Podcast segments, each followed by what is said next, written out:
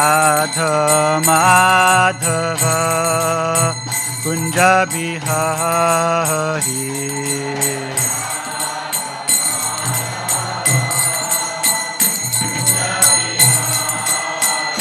जय राधा माधव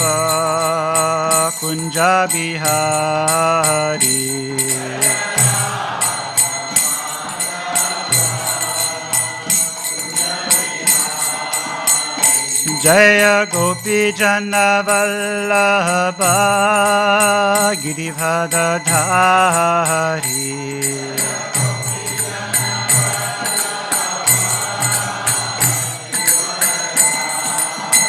जय गोपीजन वल्लभ गिरिभदधारी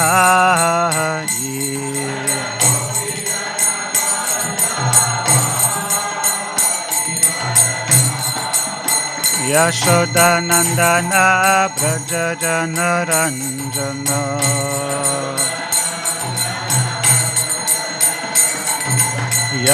यशोदानन्दन व्रज जनरञ्जन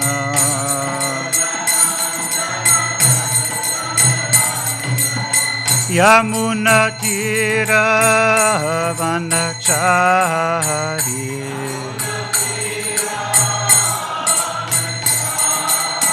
यमुनतीरवनचारी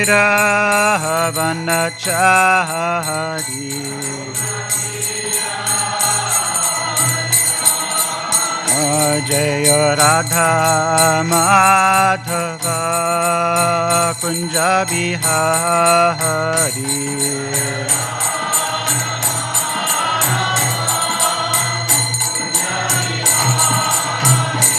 जय राधा माधव कुञ्ज बिहारी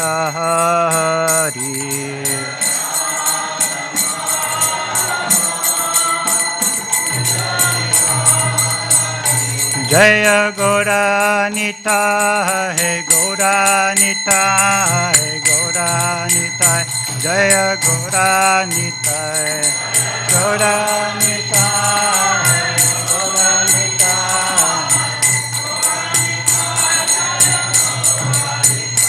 जय जगन्नाथ जय जगन्नाथ, जय बलदेव, जय सुभद्रा।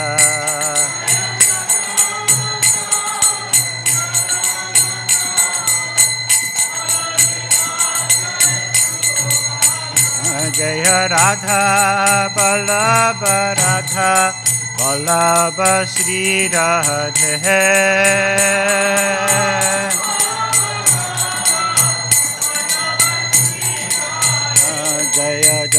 प्रभुपार प्रभुपार प्रभुपार जय प्रभुपार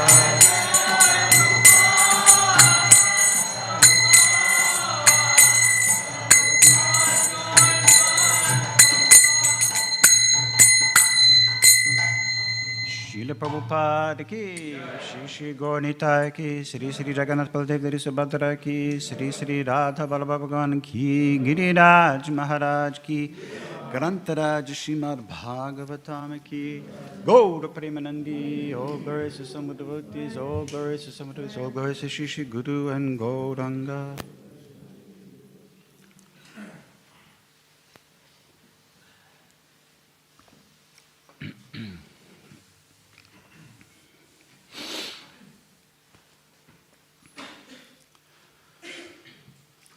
ॐ नमो भगवते वासुदेवाय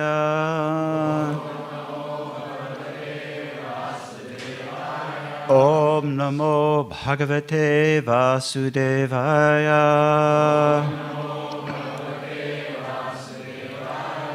ॐ नमो भगवते वासुदेवाय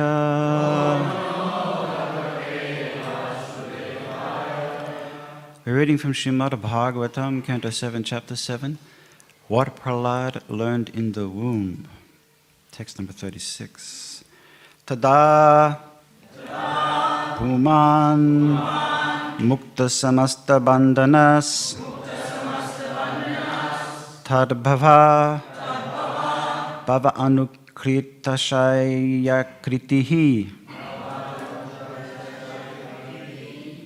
तद्भवा भव अनुकृतशयकृतिः निर्दग्ध विजनशयो महीयस भक्तिप्रयोगेन समेर्ति अधोक्षजम् तदा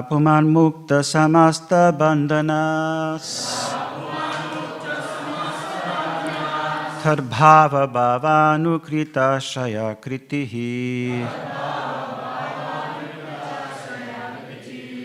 निर्धाग्धबीजान्न श्रूयामहि यसा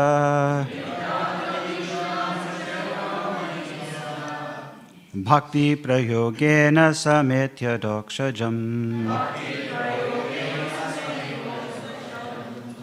तदा पुमान्मुक्तसमस्तबन्धनस्।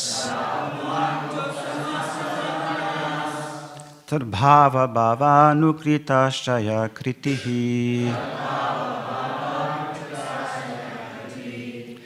निर्दग्धबीजानशयो महीयसा। भक्तिप्रयोगेन समेत्य दोक्षजम्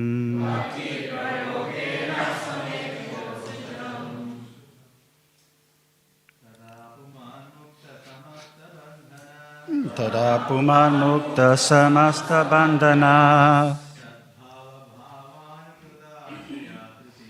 तद्भावभावानुकृतया सुकृतिः निर्दग्धबीजानशयो मह्यसा। भक्तिप्रयोगेन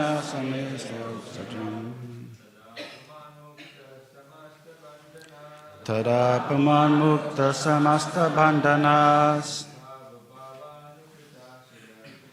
थर्भाव भावानुकृतया स्वकृति निताग्धबीजानशयो महीयसा महीयसा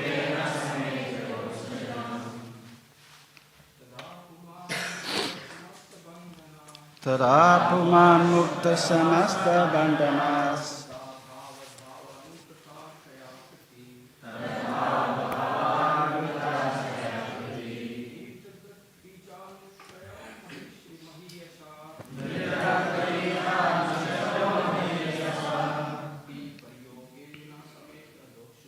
भक्ति प्रयोगेन समेत्य दोक्षजम्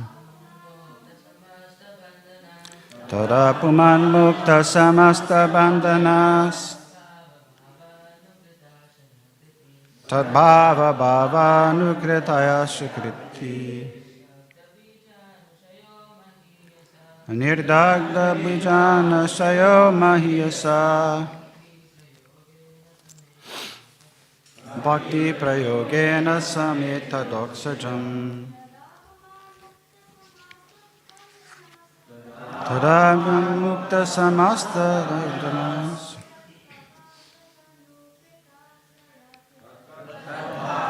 भवानुकृताशया कृतिः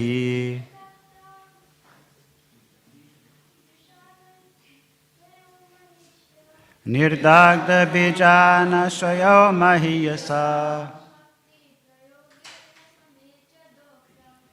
भक्तिप्रयोगेन समेत्य दोक्षजम्। Ladies.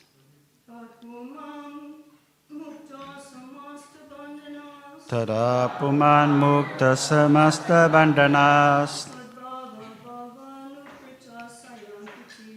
तद्भावभावानुकृताय सया कृतिः। निदग्धबीजानशयो महीयसा।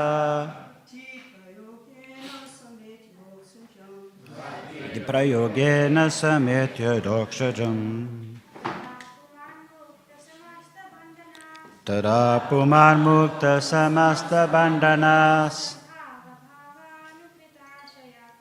Tadbhava bhavanukrtaya sayakritihi Nidagda bijana sayo mahiyasa Bhakti prayogena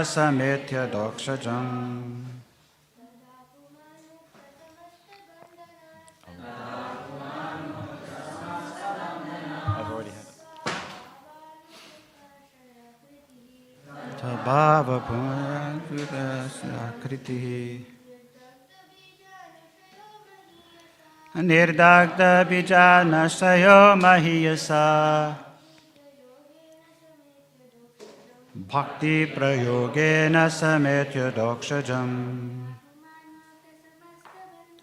I've already had it. Tabhava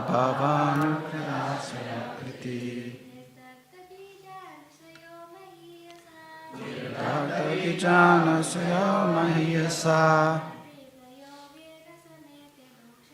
Bhakti Sayogena Sametya Doksajam Tada. At that time Puman the living entity Mukta liberated Samasta Bandhanaha from all material obstacles on the path of devotional service.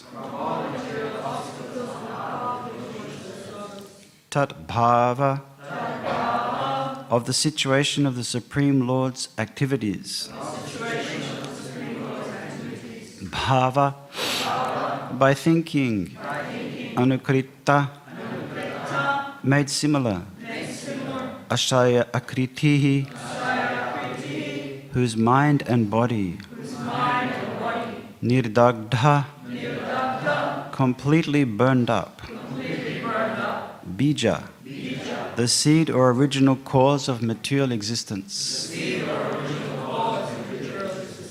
anushaya, desire, mahiyasa, very powerful, bhakti, of devotional service, prayogena, by the application, sameti, achieves, adhokshajam, the Supreme Personality of Godhead, who is beyond the reach of the material mind and knowledge. Translation in purport by Srila Prabhupada. The devotee is then freed from all material contamination because he constantly thinks of the Lord's pastimes and because his mind and body have been converted to spiritual qualities. Because of his intense devotional service, his ignorance, material consciousness, and all kinds of material desires are completely burnt to ashes. This is the stage at which one can achieve the shelter of the Lord's lotus feet. Purport When a devotee is completely purified, he becomes anyabilashita shunya. In other words, all of his material desires become zero, being burnt to ashes, and he exists either as the Lord's servant, friend, father, mother, or conjugal lover. Because one thinks constantly in this way, one's present material body and mind are fully spiritualized, and the needs of one's material body completely vanish from one's existence. An iron rod put into a fire becomes warmer and warmer, and when it is red hot, it is no longer an iron rod, but fire. Similarly, when a devotee constantly thinks in devotional service and thinks of the Lord in his original Krishna consciousness, he no longer has any material activities, for his body is spiritualized. Advancement in Krishna consciousness is very powerful, and therefore, even during this life, such a devotee has achieved the shelter of the lotus feet of the Lord. This transcendental ecstatic existence of a devotee was completely exhibited by Sri Chaitanya Mahaprabhu. In this regard, Srila Madhvacharya writes as follows Tadbhava bhava tadyata swarupam bhakti kechid bhakta vinrityanti gayanti cha yate psitam kechit tushnim japantyeva kechit shobhaya karinaha. The ecstatic condition of devotional service was completely exhibited by Sri Chaitanya Mahaprabhu, who sometimes danced, sometimes cried, sometimes sang, sometimes remained silent, and sometimes chanted the holy name of the Lord. That is perfect spiritual existence.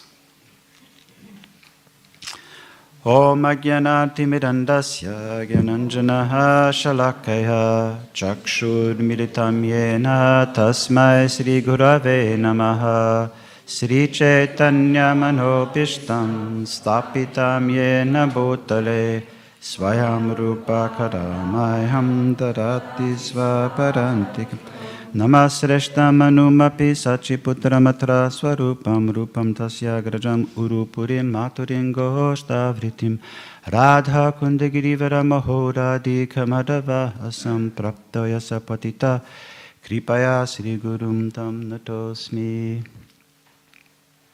तदा पुमां मुक्तसमस्तबन्धनस् तद्भावभावानुकृताश्चया कृतिः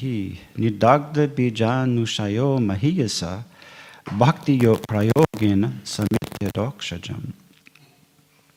The devotee is then freed from all material contamination because he constantly thinks of the Lord's pastimes and because his mind and body have been converted to spiritual qualities.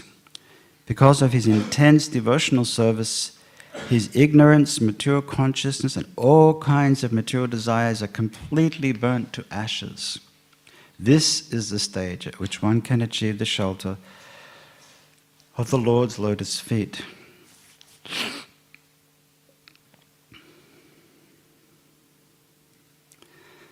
Srila Prabhupada begins his purport to this very wonderful verse in Srimad Bhagavatam by, by um, referencing the verse of Rupa Goswami.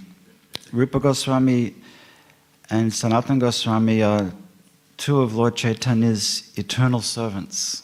When, Lord, when Rupa Goswami and when Lord Chaitanya came to Ramkeli, he went there for the purpose to meet Rupa and Sanatan. That was his ultimate purpose, to go to Ramkeli. When he went there, Rupa and Sanatan put straw between their teeth and they approached Lord Chaitanya and they were, they were presenting themselves as the most fallen. They said Jagai and Madai are like saints compared to us. Jagai and Madai, you know, they've practically done nothing compared to what we've done. We've given up our caste. We don't have any, we don't have any position in the system. we we've been serving the Muslim for so long, we've taken on their culture. We've, we've imbibed their culture and their means and even their names, Sabir Kash and Dabir Kash and Sakar Malik. We have the names of Muslims, the titles of the Muslims. So they were presenting themselves in very, very humble way. And of course, they're very exalted personalities. And um, they're, our great, they're the great acharyas in our Gaudiya Vaishnava tradition. And Chaitanya Mahaprabhu, after some time, he said, stop it. You know, stop all this self, you know, depri- deprivation, this putting yourself down. You're my, both of you, Dui Bai, you two brothers are my, uh, moi um, Puratana Das, you've been my servants forever. You're my old servants. I know who you are. Don't put on this facade. Don't put on this fake stuff of being um, very humble, very um, fallen souls. You're great devotees. So then, after this connection with Rupa and Sanatan, Lord Chaitanya Mahaprabhu initiates, he gives them the name Rupa and Sanatan, and afterwards he meets them. He meets Rupa Goswami in Allahabad, in Prayag, and he meets Sanatan Goswami for ten days in Allahabad, and he meets Sanatan Goswami for two months in Varanasi. And there he instructs them and he empowers them it says in one verse in the uh, Rupa Goswami, he says that Lord Chaitanya empowered Rupa Goswami in the same way that Krishna inspired, empowered Lord Brahma to create the universe. Rupa Goswami was empowered by Chaitanya Mahaprabhu to recreate Krishna's pastimes and, his, and to bring Krishna back to, to the consciousness of the fallen conditioned souls, to the material world. So Lord Brahma created the universe, and Rupa Goswami created the Krishna consciousness. So the Krishna consciousness movement, the seed of the Krishna consciousness movement, is coming from the from the, the depth of the philosophical realizations of the Goswamis, particularly Sanatan and Rupa Goswami. And so Rupa Goswami had compiled many, many wonderful books, but one of the most important books of Rupa Goswami is the Nectar Devotion, which Srila Prabhupada translated very early on in, in the piece. And he translated it as a, as a running summary, as, as, as a, uh, a commentary, more than a word for word. He didn't give word for word or verse for verse, um, but Prabhupada chose to, to paraphrase, paraphrase Rupa Goswami's translation and to capture the essence of every aspect of Rupa Goswami's instructions just in English for the very first time. Not for the very first time, but for the first time in that style of writing, you can say, in a, comment, in a free flowing commentary style. Prabhupada presented the Nectar Devotion, Bhakti Rasamrita Sindhu. There were translations, a Gaudiya Math translation, and some scholarly translations, of course, of Bhakti Rasamrita Sindhu. But Srila Prabhupada's um, transla- Prabhupada's presentation of the Nectar Devotion had captured the, the, the, the essence of, the, of Rupa Goswami's bhakti. And that is something that is very unique because you can't get that through a literal translation. We can't get that even through a contextual translation. It has to come from bhakti. Bhakti comes from bhakti. It can't come from the intellect, it can't come from the mind. It, it comes, from, it's a, comes from somebody who's engaged in devotional service who's a, who's a bhakta. So Rupa Goswami imbibed this and, and gave this, empowered Srila Prabhupada at the Radha Damodar temple to, to compose this wonderful literature. And anyway, this verse, Anyabilashita Shunyam, zeroed of all your other desires, is one of the most important verses in the Bhakti Rasamrita Sindhu. It's because it's a definition in the Bhakti Rasamrita Sindhu, Rupa Goswami gives definitions and he, he gives synthesis. He, he, brings in, he brings in points from many, many literatures, from Puranas and from, from different Vedic literatures, from Upanishad tradition, from, from many, many places. You'll read um, different evidences that, is present, that, that he presents to um, support different claims for the potency of devotional service, or for the importance of deity worship, or for the importance of association of the devotees. Every single point in, in, the, in the 64 items of devotional service, he provides evidence. It's not something that he just concocted and thought, here's 64 really cool points for doing bhakti. No, these 64 points came from scripture, they came from, from Shastra, from different Shastras, and sometimes from, very, very uh, in different esoteric shastras. Rupa Goswami has extracted them and presented them in this synthesis of the Bhakti Rasamrita Sindhu. So here we have the definition of pure bhakti, bhakti uttamam. What is that? What is that samyak bhakti? What is the best bhakti? The most, the perfect bhakti. And perfect bhakti has no, we have no desire. The devotee is freed from desire.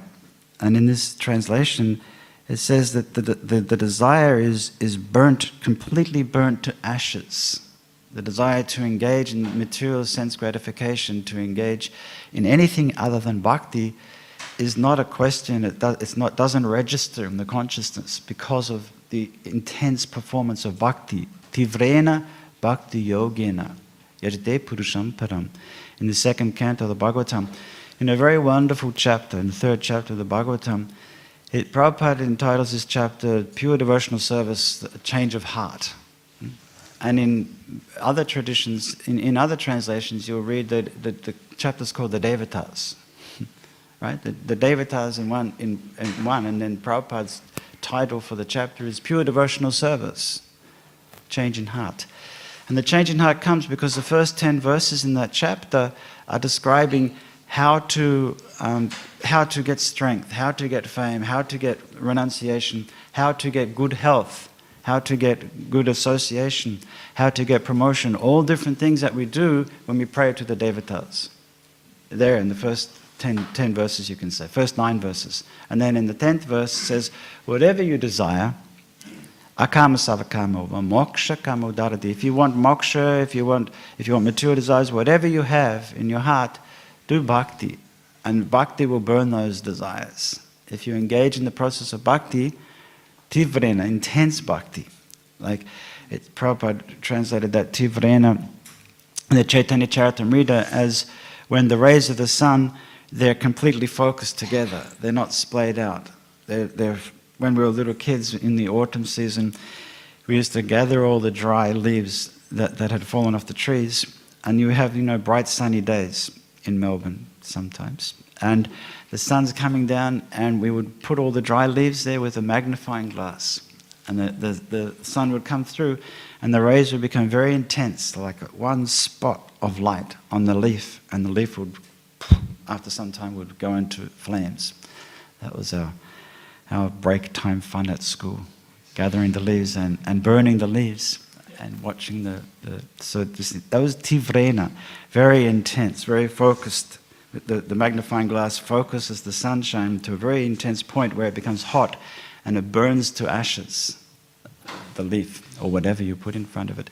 So bhakti, when it's tivrena, it becomes very intense and it will burn to, to ashes all of our material desires, burn to ashes all of our concoctions, all of our misconceptions, all of our misunderstandings, all of our illusion will be burnt to ashes when we engage in, in intense bhakti. Mamcha yo vyabhicharena.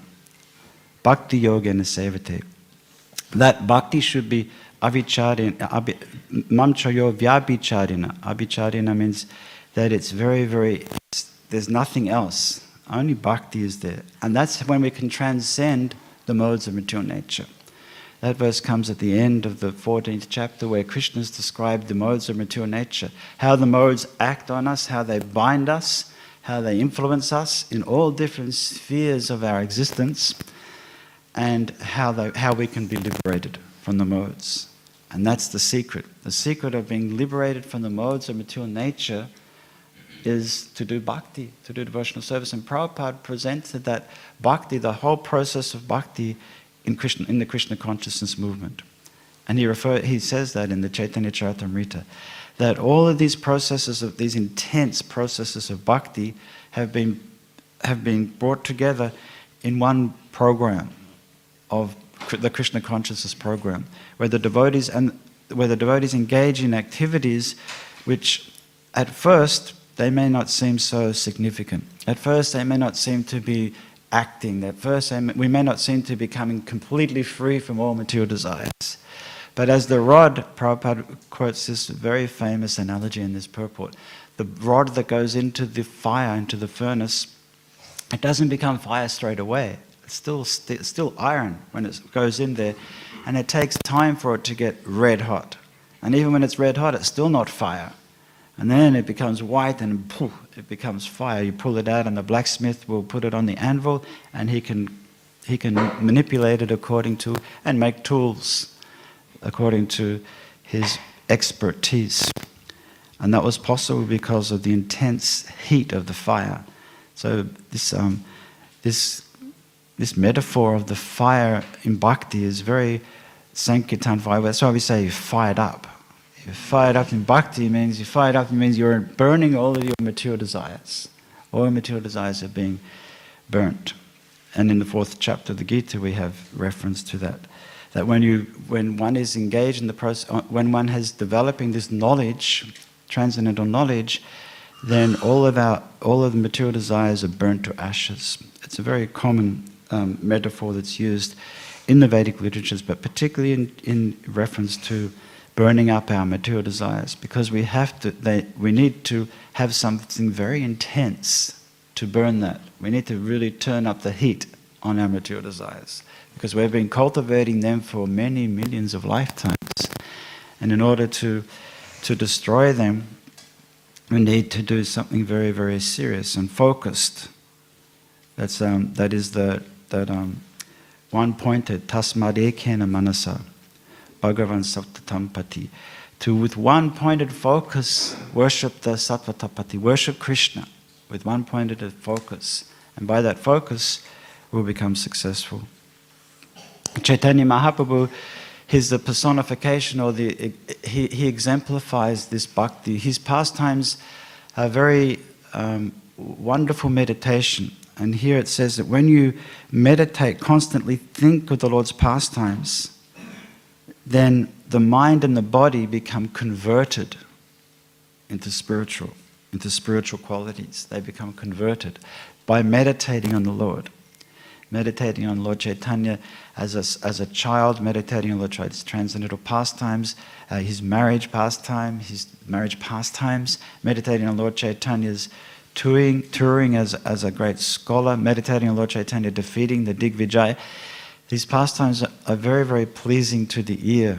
In the beginning of the chapter of, the, uh, in the Trinavata, in the 10th canto of Bhagavatam, it says that the, these pastimes, yen yen avatarana Bhagavan Haririshvara, these pastimes, the avatars of Krishna, the different pastimes of Krishna are very, very attractive to hear.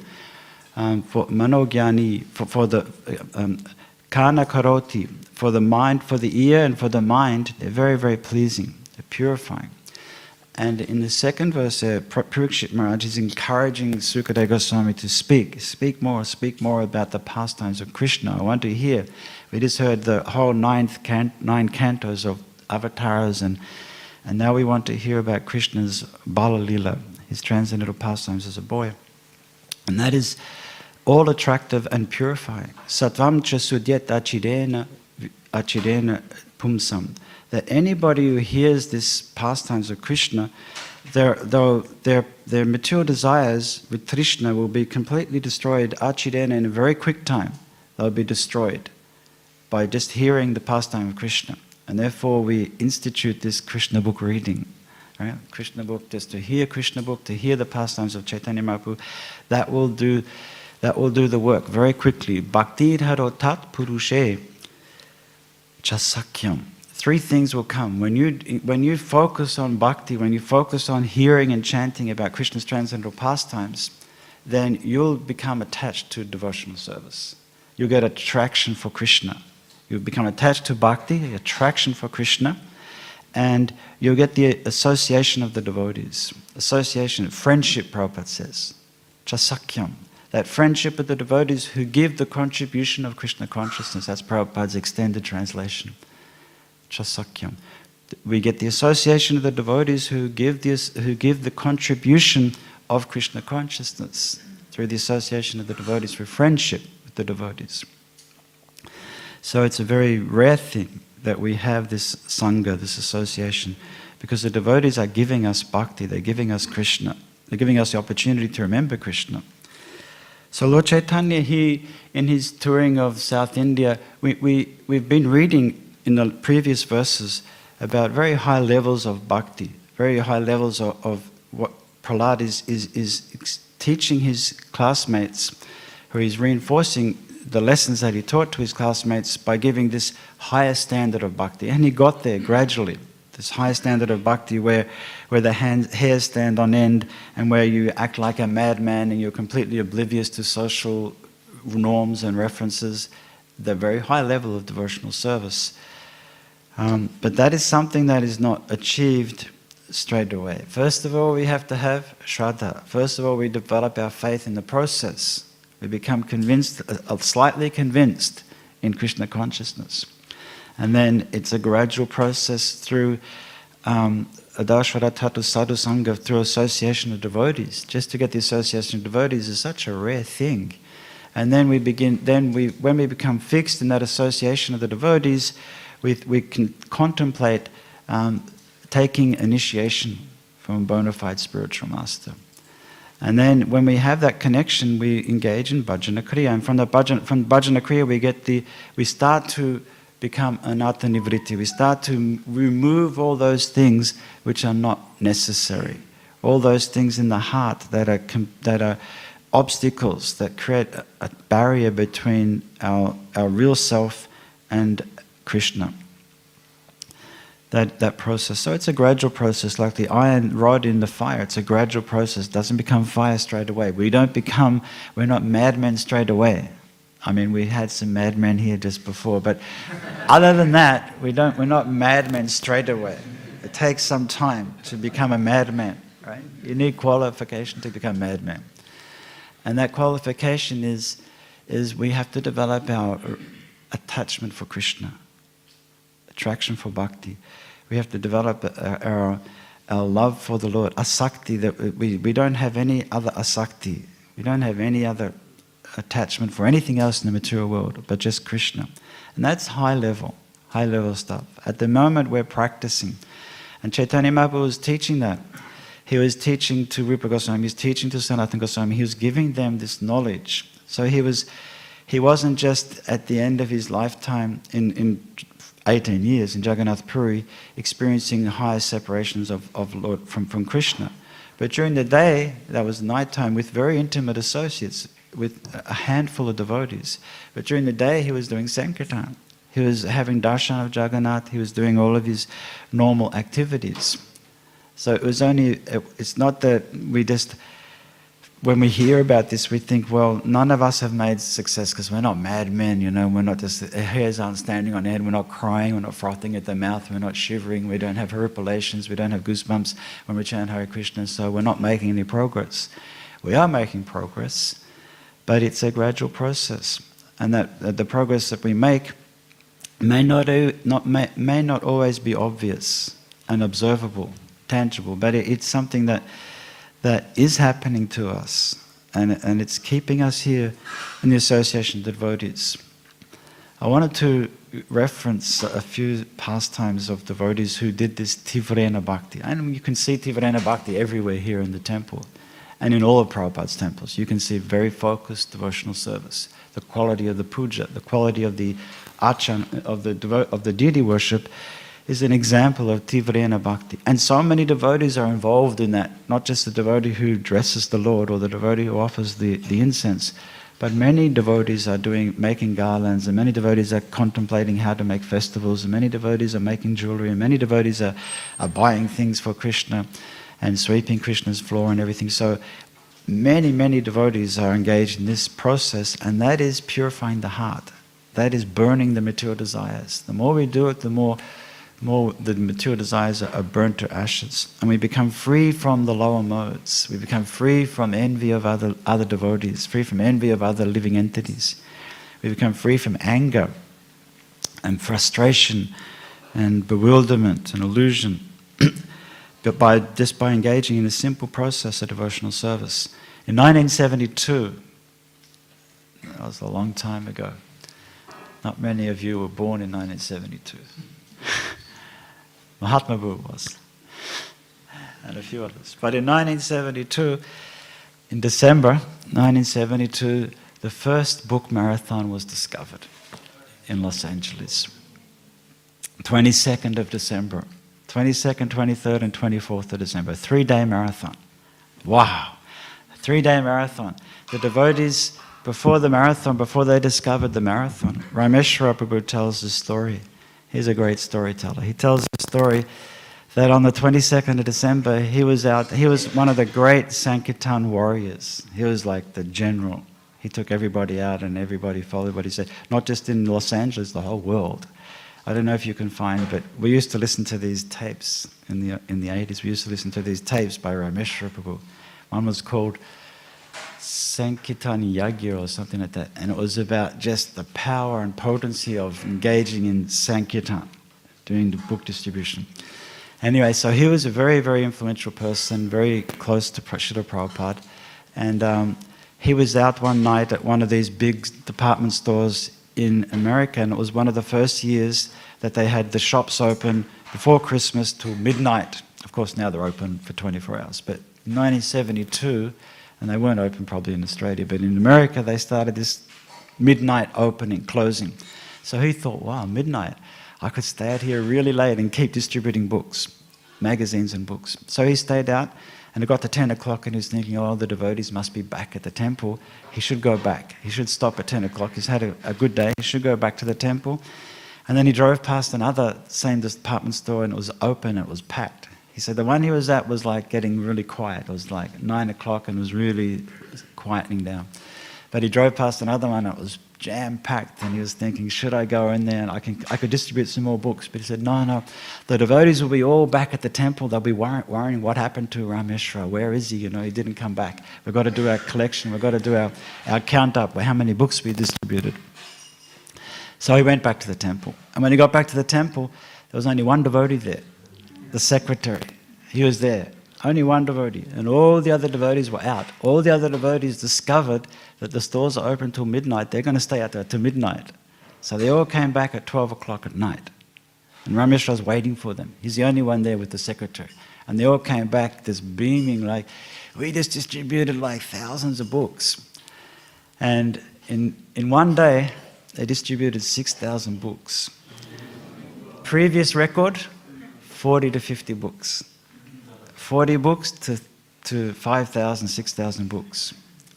In three days of the marathon, so they came back and it was like 1.30 and they'd already, they counted up their book scores and they put it in, it was like 6,000 books, 22nd of December, or 5,000 books, 22nd of December. 23rd of December, of course, everybody stayed out. They all knew this is it. We're on the marathon now. We, we founded a marathon. So they all stayed out and they came back again 1.30, 2 o'clock in the night, counted their books, 6,000 books. In three days, they, made, they distributed 17,000 books. So that was the first Christmas marathon, discovery of Christmas marathon. Then, of course, that was worldwide. It went, it went wild. That everybody should get out there. Christmas marathon, shops are open, get out there. So they extended to a week, and then they extended to a fortnight, they extended to a month. And the rest is, is history. And, and many other amazing stories that you can read in, the, in so many Prabhupada biographies. I mean, one of the most important and relishable books that devotees should have in their libraries is Prabhupada biographies. There's so many of them now. Another one comes out every year.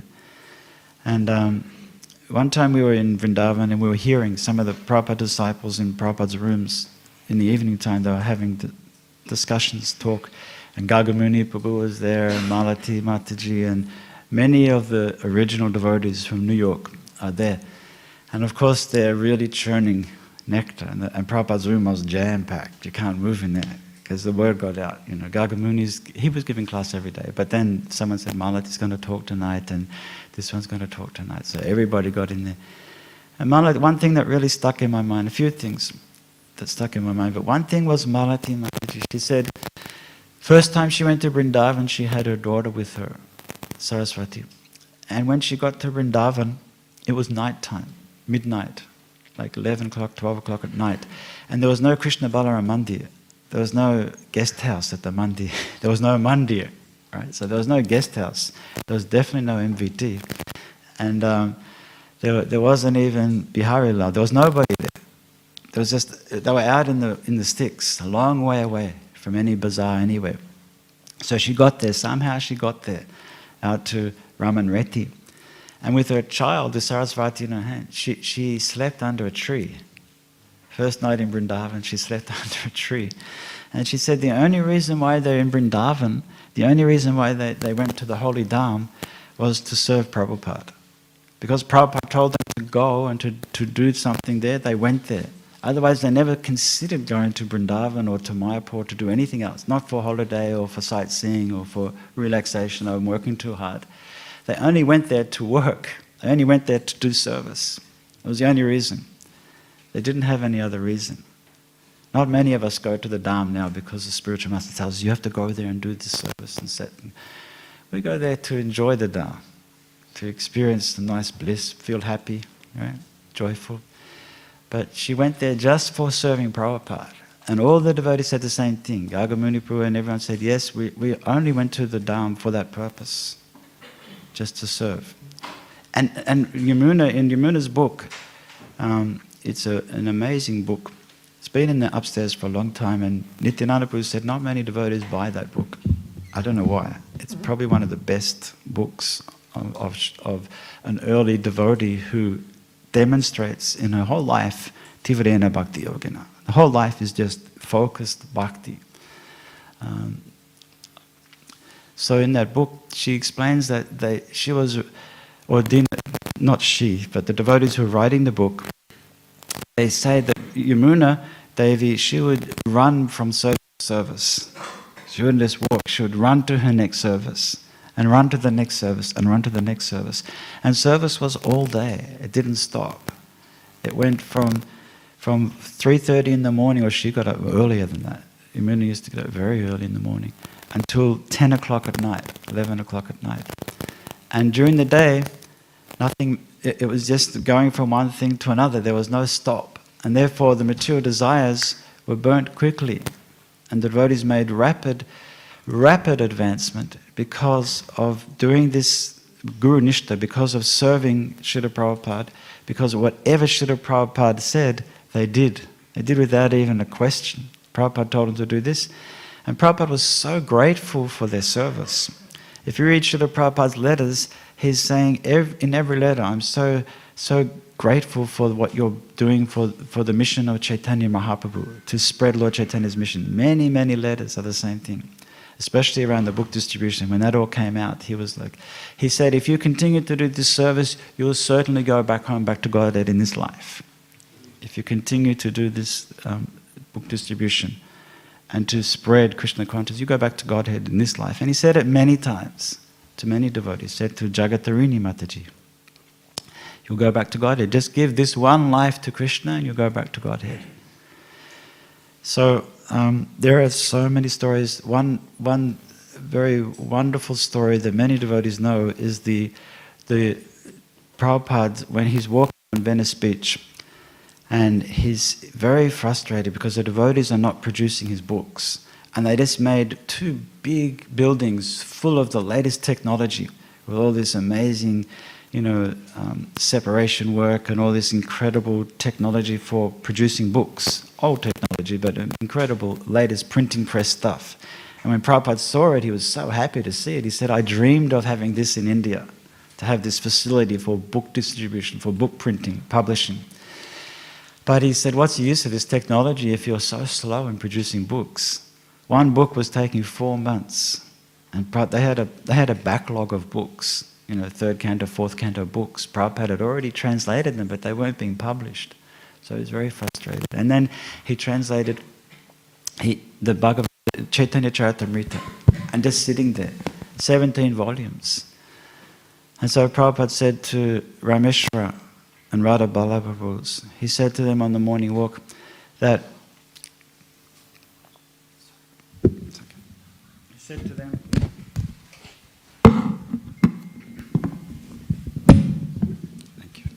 He said to them on the morning walk that you produce this Chaitanya Charitamrita in two months. They were doing one book in four months, 17 volumes in two months. And Ramesh was doing the maths and he's thinking that's impossible it's crazy. We can't do 17 books in two months. If we can't do one we do one book in four months. He was calculating and he said Prabhupada that's impossible. Uh, we can't do like that and that's when Prabhupada said the famous impossible is a word in a fool's dictionary and Radha Ballabha was like went to Radha um, uh, Rameshwara said to Radha Ballabha like Prabhupada just wants these can Chaitanya Charitamrita published in, in two months. Everyone said, no, it can't be done. So Prabhupada, they, they fell back, and it's a whole description. They're standing there on the beach, and all the Prabhupada continues walking with Tamal Krishna Maharaj and everybody else. And these two are stuck, and they say, okay, Prabhupada's desire, he's asked us, he's, he's demanding that we publish these books in two months. What can we do? So they went back to the printing press. They went back to, the, and they had a meeting with all the devotees and the artists who were working there. And he said something happened in the meeting, something mystical happened. Because obviously you can't make 17 books in two months, it's impossible at that rate if they're only doing one in four months. So at the meeting, everybody agreed, yeah, this is, we can do that. We can easily do 17 books in two months. And he came out of the meeting thinking, what? What happened? You know, you can't do 17 books in two months, but everyone's saying we can do 17 books in two months. So and we know the rest is history. The artist stayed up 20, they had, 20, they had 24 hour shifts. And one painter, an artist don't like doing this, but one painter, one artist would do one part of the canvas and then she would paint for eight hours and then have a rest. And the next artist would come on the same canvas and keep working for another eight hours. And another artist would come in and keep painting on the same canvas. So the same picture, the same painting would have three artists working on the same same painting. So they did 24 hour shifts, and the, everybody else did that, not just the artists. Everybody did this amazing service. And people, there was a whole army of devotees who were looking after everybody that was focused. And so they were focused on looking after the devotees who were focused on, on publishing, on, on typesetting, on editing, on doing the Bengali editing, and, and making all the um, prints ready and the um, pictures, going to India and taking the pictures of all the holy places and the temples and everything like that. And um, there was many, many devotees involved in that, in that program, the marathon. So that is a, a wonderful example of early pioneering Tivrena Bhakti Yoga. That, that's, that's focus. That focus burned to ashes material desires. And the devotees there, how would there be time for any kind of conflict or any kind of, of, of short, you know, short, small talk or, or envy or anything like that, anger? It what didn't, didn't come in the equation because everybody was so focused on, on their bhakti that pure bhakti, anyabilashita shunyam. It's completely freed from material attachment and completely free from, from any form of mental speculation. And that's where, when we get to that stage, Prabhupada said that's when we can begin to surrender to Krishna. It sounds like we surrendered already, but when we got there, now you can surrender to Krishna. It's like, okay, I thought we were surrendered already. I thought we were doing that, but that's when we get to surrender to Krishna. I'll finish off with a, a nice meditation for today, and that's um, one of my favorite verses from King Kulashekhar in Mukunda Malastotra. And according to many devotees, this is one of Prabhupada's favorite verses. He quoted it many times. He, he sung this verse as a bhajan on the first, one of the first records in ISKCON. Um, and in that verse, it says that Adyaiva me vishatu manasa rajahamsa. Let the swan, of, the, the, the, the, the swan of my, the, the king of my mind, um, Rajahamsa, the swan of the, the mind, let it be entangled in the lotus feet of the Supreme Personality Godhead. Let me, let me focus there because that is, the, that is a place where I want to be right now. I, I might not be able to get there later on. Um, there might be so many obstacles, but at the moment, if I get there, then I'll be able to burn to ashes all my sinful activities and focus on the Supreme Lord. So be entangled, entangled in, in the lotus feet of the Supreme Lord. That is the safest position to be in. That um, Krishna Tvariya Parapanga Japanjarantam Adyeva Me Vishutumana Saraja. So that is, that, that is a place where we go to when we are surrendered to Krishna, we're at his lotus feet. And that, that lotus feet, they're there for everybody. Krishna's lotus feet, he he expands, it says that Lord Chaitanya expands the flavor of his lotus feet so that we can become attracted to him. It's one of the ways that Lord Chaitanya attracts the conditioned souls. He expands the flavor of his lotus feet. The various rasas and tastes that we get from being entangled in the lotus feet of the Lord.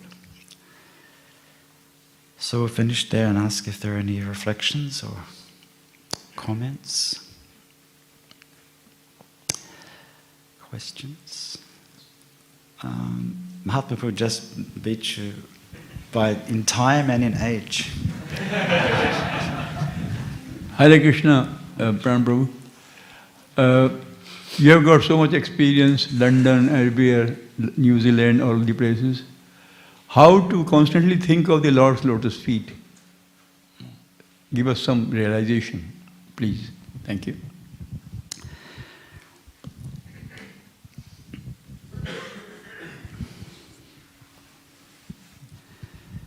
In the, in the Gita, Krishna says that to Arjuna, and Arjuna is in a difficult situation. And many of us will find ourselves in difficult situations in this lifetime.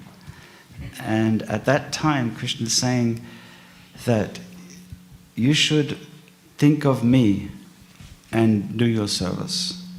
So, in, if we continue to engage in doing service, think, thinking of Krishna, then Krishna says that th- with the mind and the intelligence, mame vaishyasya samsayaha, without a doubt, will be successful. Tasmat kaleshu. In that verse, um, mam anusmara yudhyacha, just think of Krishna and do your, engage in your bhakti, do your service. And without a doubt, you will come to me. So, to always think of Krishna is if we're doing something for somebody, we're thinking of them. It's just natural. We don't have to do it. It's not an artificial thing. It's not something extra. That okay, I'm doing this. I'm making this preparation. Um, I'm doing. I'm, I'm looking after this uh, personality. I can't not but think of them. It's it's for them. If I have a child and I'm looking after the child, I'm caring for the child who's sick. Of course, I'm thinking of the child and the welfare of the child and, and what's happening with the child, and I'm going to make all arrangements so that the child is, is well looked after. And it, so I'm doing everything and I'm thinking of the child at the same time.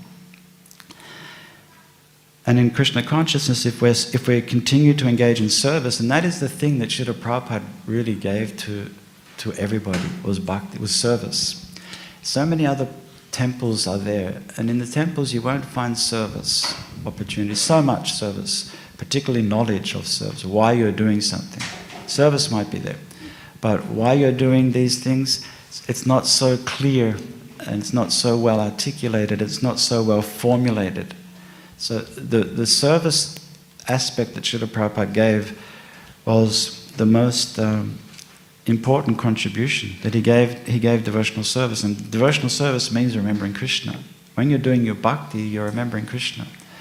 You might not be remembering him all the time, and you, you might not be having visualizations of Krishna's transcendental pastimes while you're chanting, but we know that the process, these five potent processes of bhakti, are the way and the means for remembering Krishna. So it's not artificial. And by hearing, by hearing the pastimes of the Lord, we remember what we, what, we, what we expose ourselves to, particularly from a young age, but at, at any age, but particularly from a young age, we, the, the impressions are very um, profound, you can say. We can remember things from when we were very, very young, things that we heard, particularly, you know, songs and jingles and things, they're there, and without any, without any reason, they might come into the mind.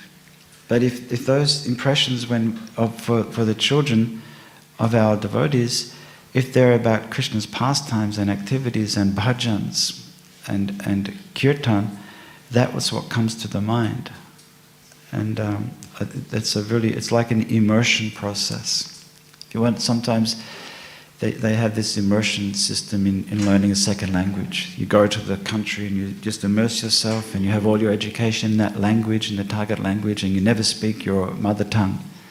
Or you're not supposed to speak it. So that's immersion. And all the impression is just to hear, the samskars to hear the language, the new language, and to pick up as much as you can and to start to, in, in baby steps, to start to, to articulate in that language. So in the same way, we immerse ourselves in Krishna consciousness, immerse ourselves in the culture of Krishna, and we start to, in baby steps, to speak about Krishna, to talk about Krishna, to share Krishna with others. And the more we do it, the more deep the impressions become. Yes. Mike. Oh, sorry, Pavitra. Thank you, Prabhu. Um,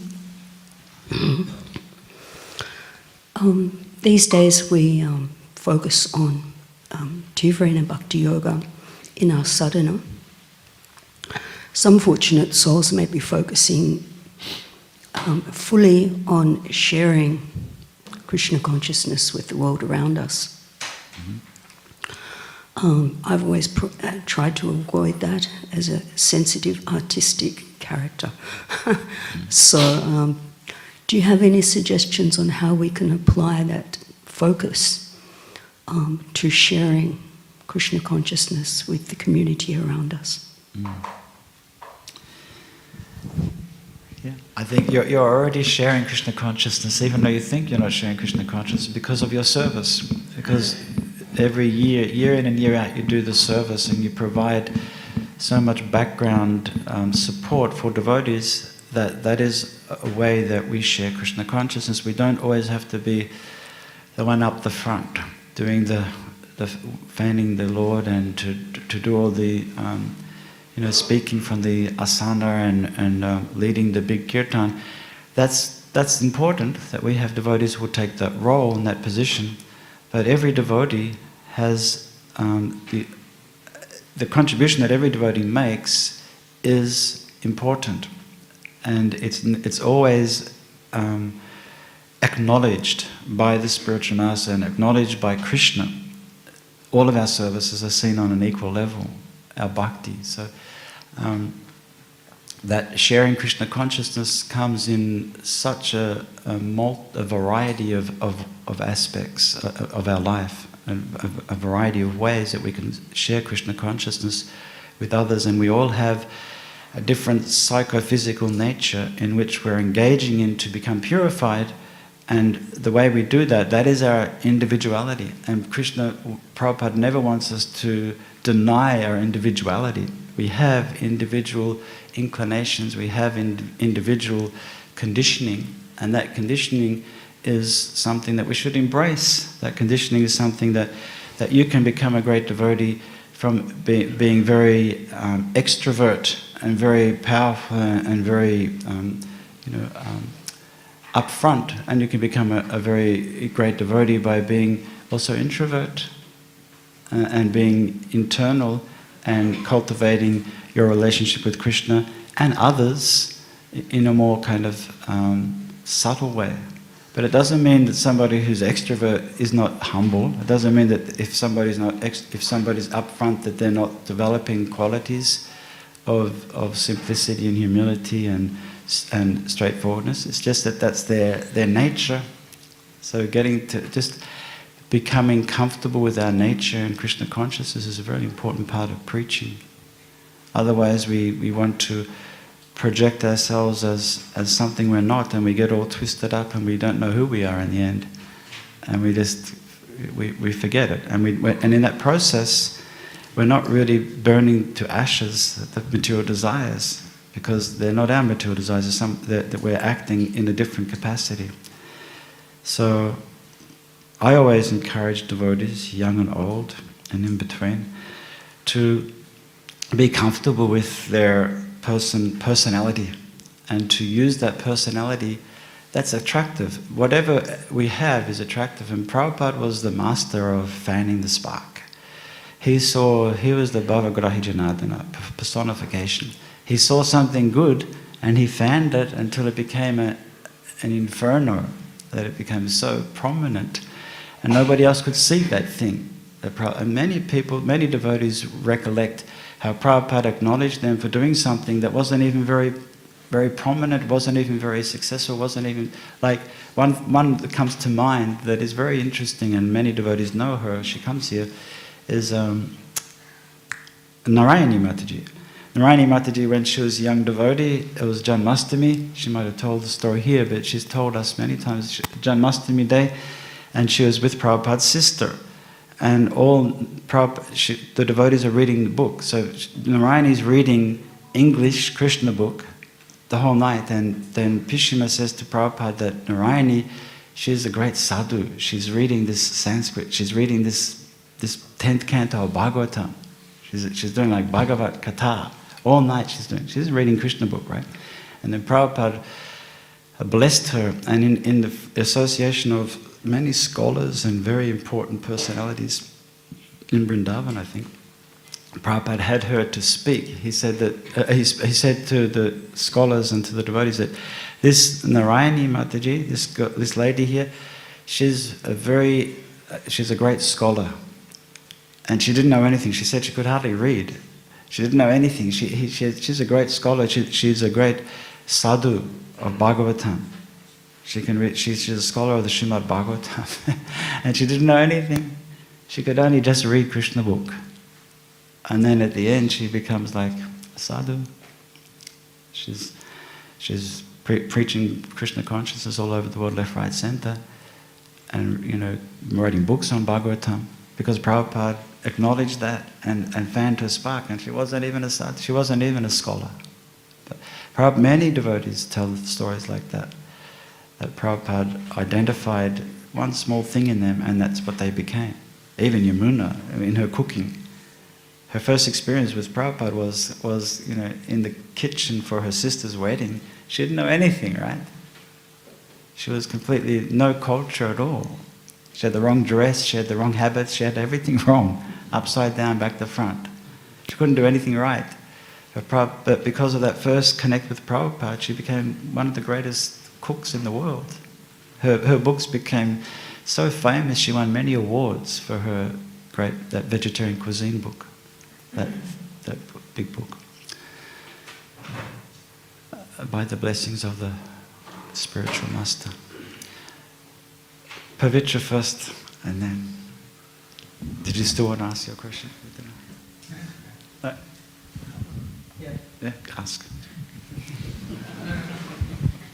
Prabhu, um, thank you for your wonderful class. You were at the end speaking on um, Tivrena Bhakti Yoga, and you gave a lot of examples of devotees who practice that. We see in their lives a lot of them were like full time in the temple and stuff. Um, for us who are just beginning bhakti, and at times we have our highs where we're very serious, and it, and we go back down. How we how can we um, make that Tivrena Bhakti Yoga more consistent? How do we bring that consistency into our our practice of devotional service? It's a very good question.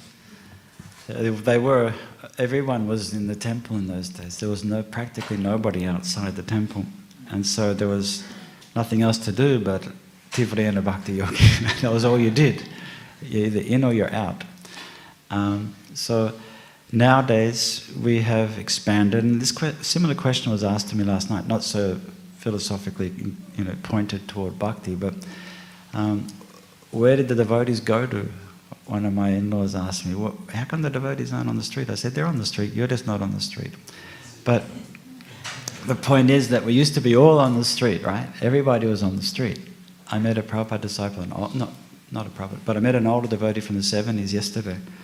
And, um, you know, he just looks like a regular guy. You know, grey hair and slick backed and looked like a regular guy, a pair of jeans. And, uh, you know, I said hello to him and greeted him and he said, I said, okay, so Haribol. and then uh, he said, yeah, like in 1973, I was here in the temple and, and uh, I had my spot on the corner of Bourke Street and Swanston Street. And uh, I used to be running from the, from the, um, the police all day. And uh, he said, they were the best days of my life. now he's, whatever, he's, he's still, of course, he's still a devotee. He's, he's recognized that that was the best days of his life.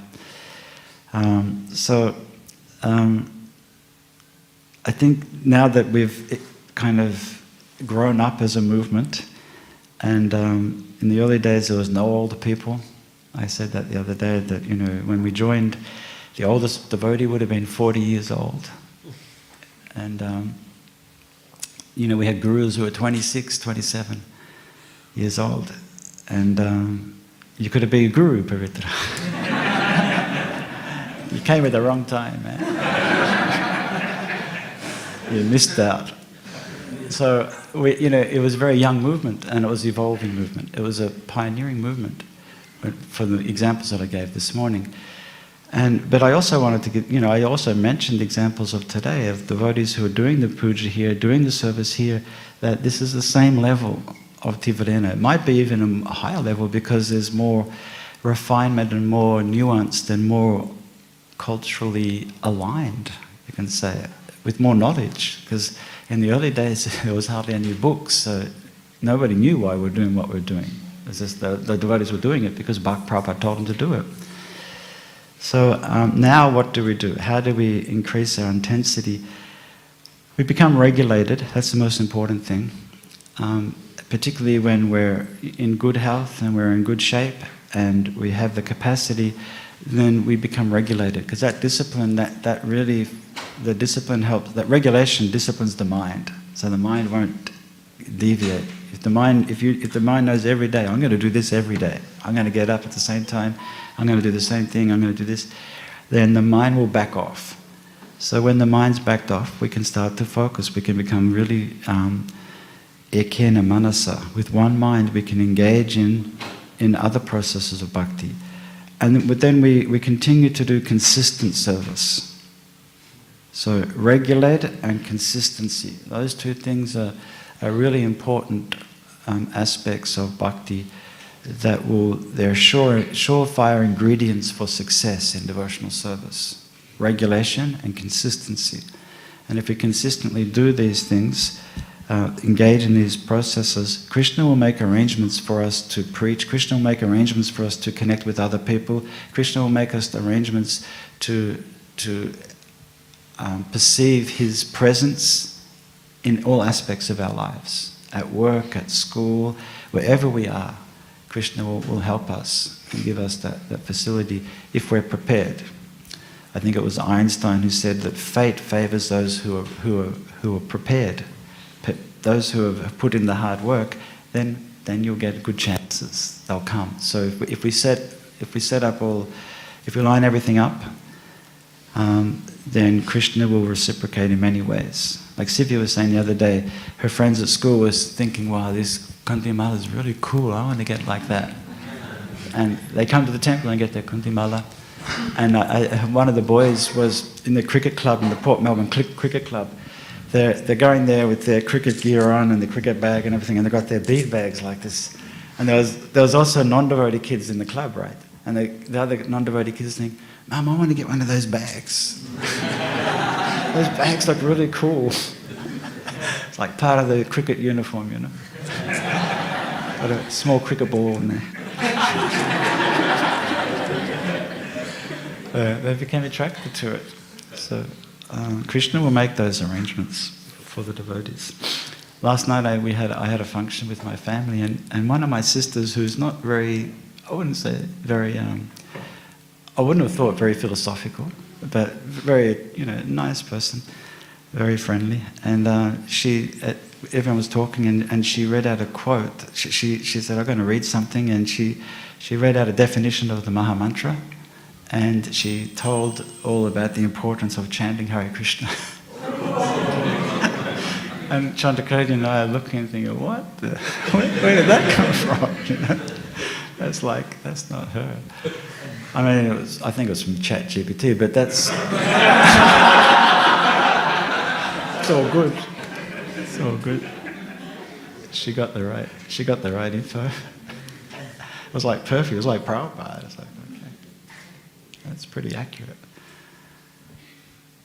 Anything else? Yes, Sivya. Oh, sorry, Kundavali, then Sivya. She,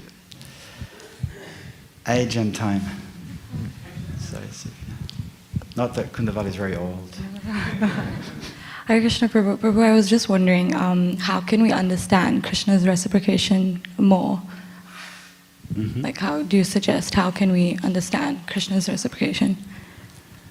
Yeah, it's an interesting concept how to see Krishna's hand in everything that we do.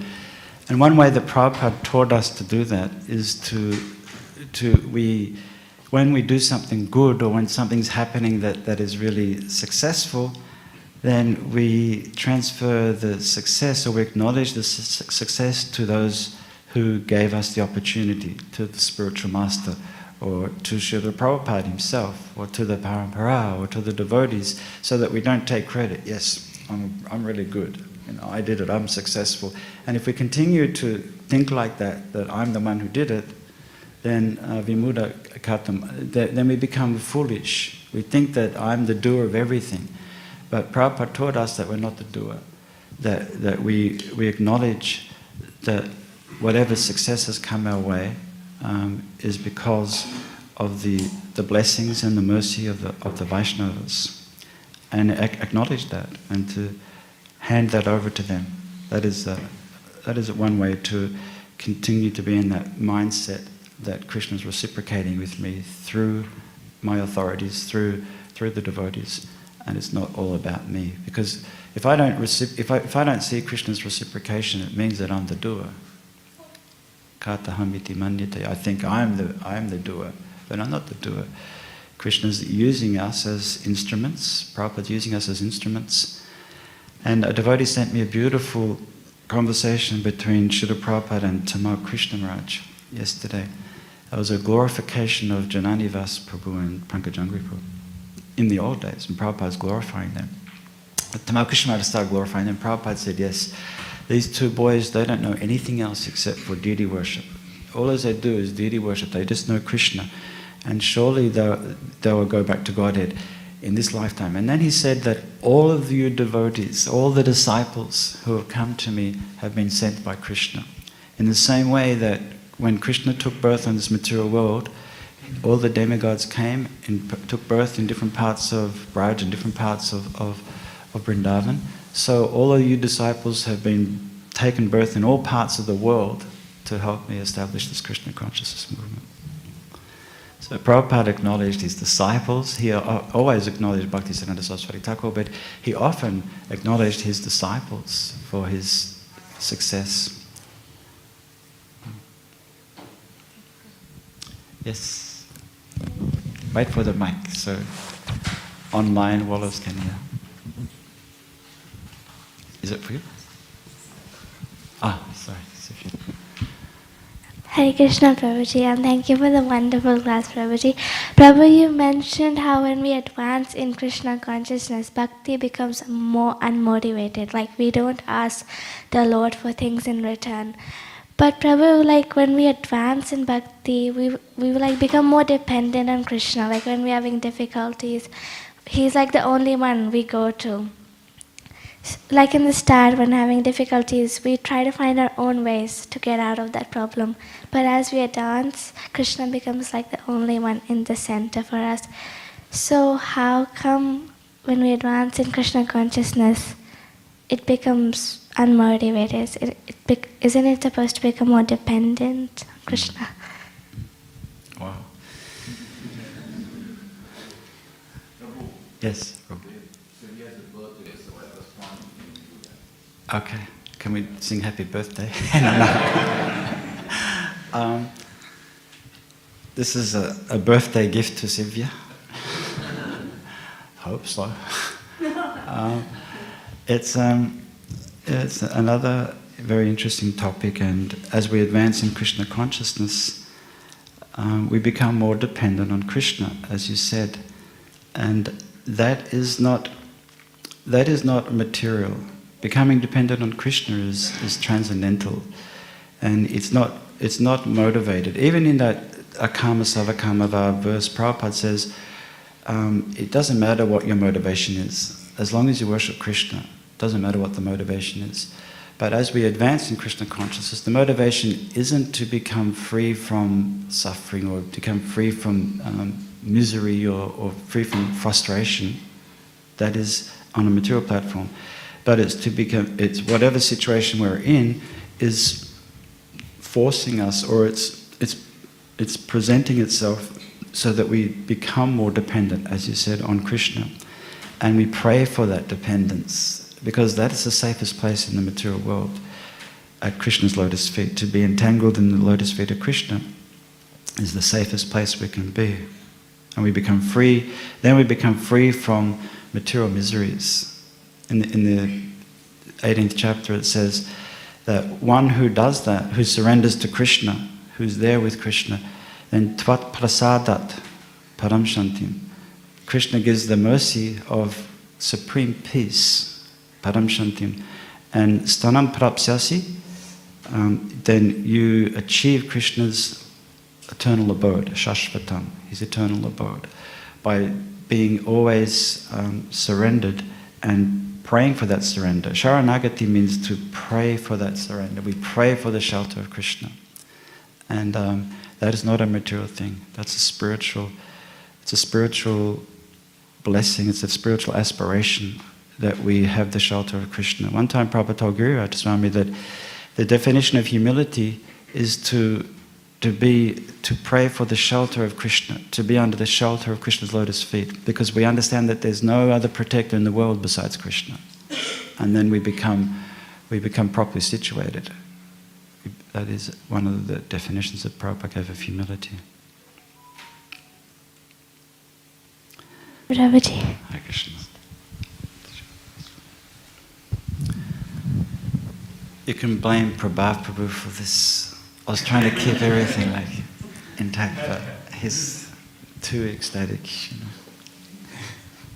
Hare Krishna Prabhuji, thank you for the class. Prabhuji, how do we know if we're truly surrendered to Krishna? Because sometimes externally we see that we're surrendered, but how do we know if we are actually surrendered? Hmm. So, um, one of the ways we know that we're actually surrendered to Krishna is that we, like I said, we do things consistently. It's something that we do every day. We're not just faking it for a short time. So, you can pretend to be humble, or you can pretend to be very submissive, or you can pretend for a short time. But then, after some time, you, you know, it becomes obvious hey, this person's just a faker. He's not really, he's just pretending. But if we continue to do things consistently, then we, we feel we understand in ourselves, and other people can see through that consistent application of the process that that we're really surrendered. That the devotee is really surrendered. They're here every morning. They're they're doing the process. They're at the, they're at home every day, and they're doing the same thing. They're worshiping their deity, and in that way, they're demonstrating by their actions that they're surrendered by what we do. Thank you, Prabhu. Thank you. Okay, I can hear rumbling stomachs everywhere. Hare Krishna. Anyone else? Yes, Prabhu. Mike.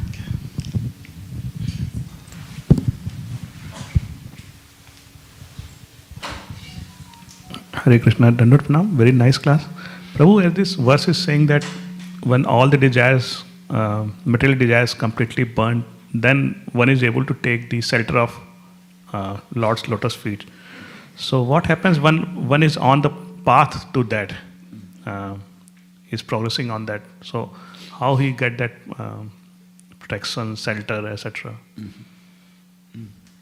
I did kind of refer to that in, in the beginning of the class that it seems like, you know, we, we do all this work and at the end we're, now we're prepared, now we're ready to um, take shelter of Krishna's lotus feet, but we thought we were taking shelter of Krishna's lotus feet already.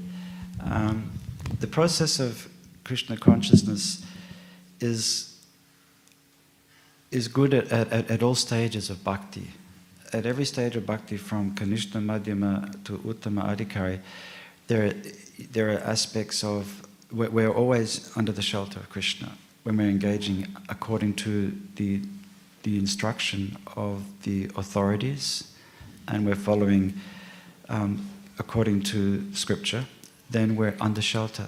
We're, we're under the shelter of Srila Prabhupada's instruction. It's one of the big things, in the, one of the most important teachings in the founder Acharya of course is that Srila Prabhupada's the, the, um, the ultimate um, instructing, um, what is it, the ultimate Shiksha Guru for ISKCON, for ISKCON devotees. So when we come to ISKCON, the first shelter that we take is of Prabhupada through his books or through, and through, his, through the devotees and his instructions, because everything here is a manifestation of Srila Prabhupada's ecstasy, of his energy, his spiritual energy. So we're always under the shelter, um, but we're under. One thing that Prabhupada mentions in the early part of the purport is that he mentions about five rasas, that then um, you exist either as a Lord's servant, as a friend, as a father, mother, a lover of Krishna. So then you can see that um, the natural position of the devotee, the Krishna consciousness of the devotee, really begins to become manifest. That, that, that real kind of nitya siddha Krishna prema sabya kabonoi, that prema, the, the, the love of Godhead becomes manifest, and then we're really um, focusing on that, that higher level of, of rasa, that the relationship with Krishna. And at first, we're cultivating or we're preparing ourselves for that through the stages of bhakti. So, at one sense, we're always under the shelter. Like it's the same thing in that verse, Satam prasangam mama vidi samvido. The last line says, then you can, then you can begin to uh, anukramishiti, then you can start doing devotional service. When you, when you hear and chant about the Lord and, and that's your focus, then you begin. But the hearing and the chanting was bhakti. hearing and chanting was the, the process to begin the process. so it's um, we're always there. We're always under the shelter. As soon as we come in contact with Srila Prabhupada's mission, we're under the shelter of the Lord's lotus feet. But that becomes more and more refined and more and more um, profound, I would say. And then our relationship will, will blossom with the devotees, of course, and then with the Supreme Lord. But that is a, that is a, a higher level.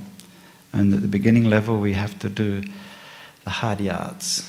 We have to put in those marathons and put in those um, long hours, running, run between services. Uh, think of that, running between service. Okay, I'm finished that. Next, next, next, next. No downtime. Boot camp. Sounds pretty heavy. But it's, it's the way we become attached to Krishna. Okay, we better finish there. Yes, bro. Gyanapur. Mike?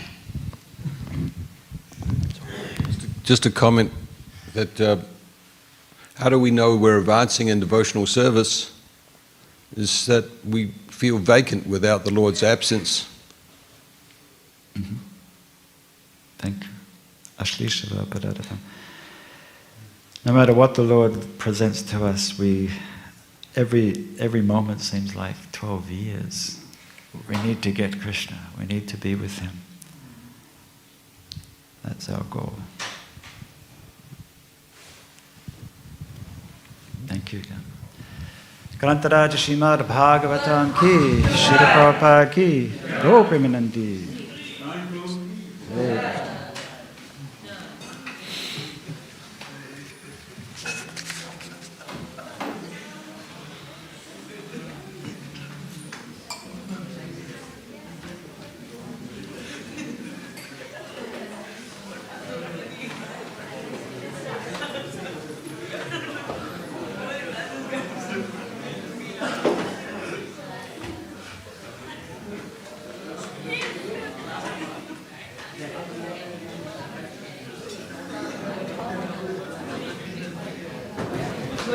Laughing gas किसी ने डाल दिया पूरा।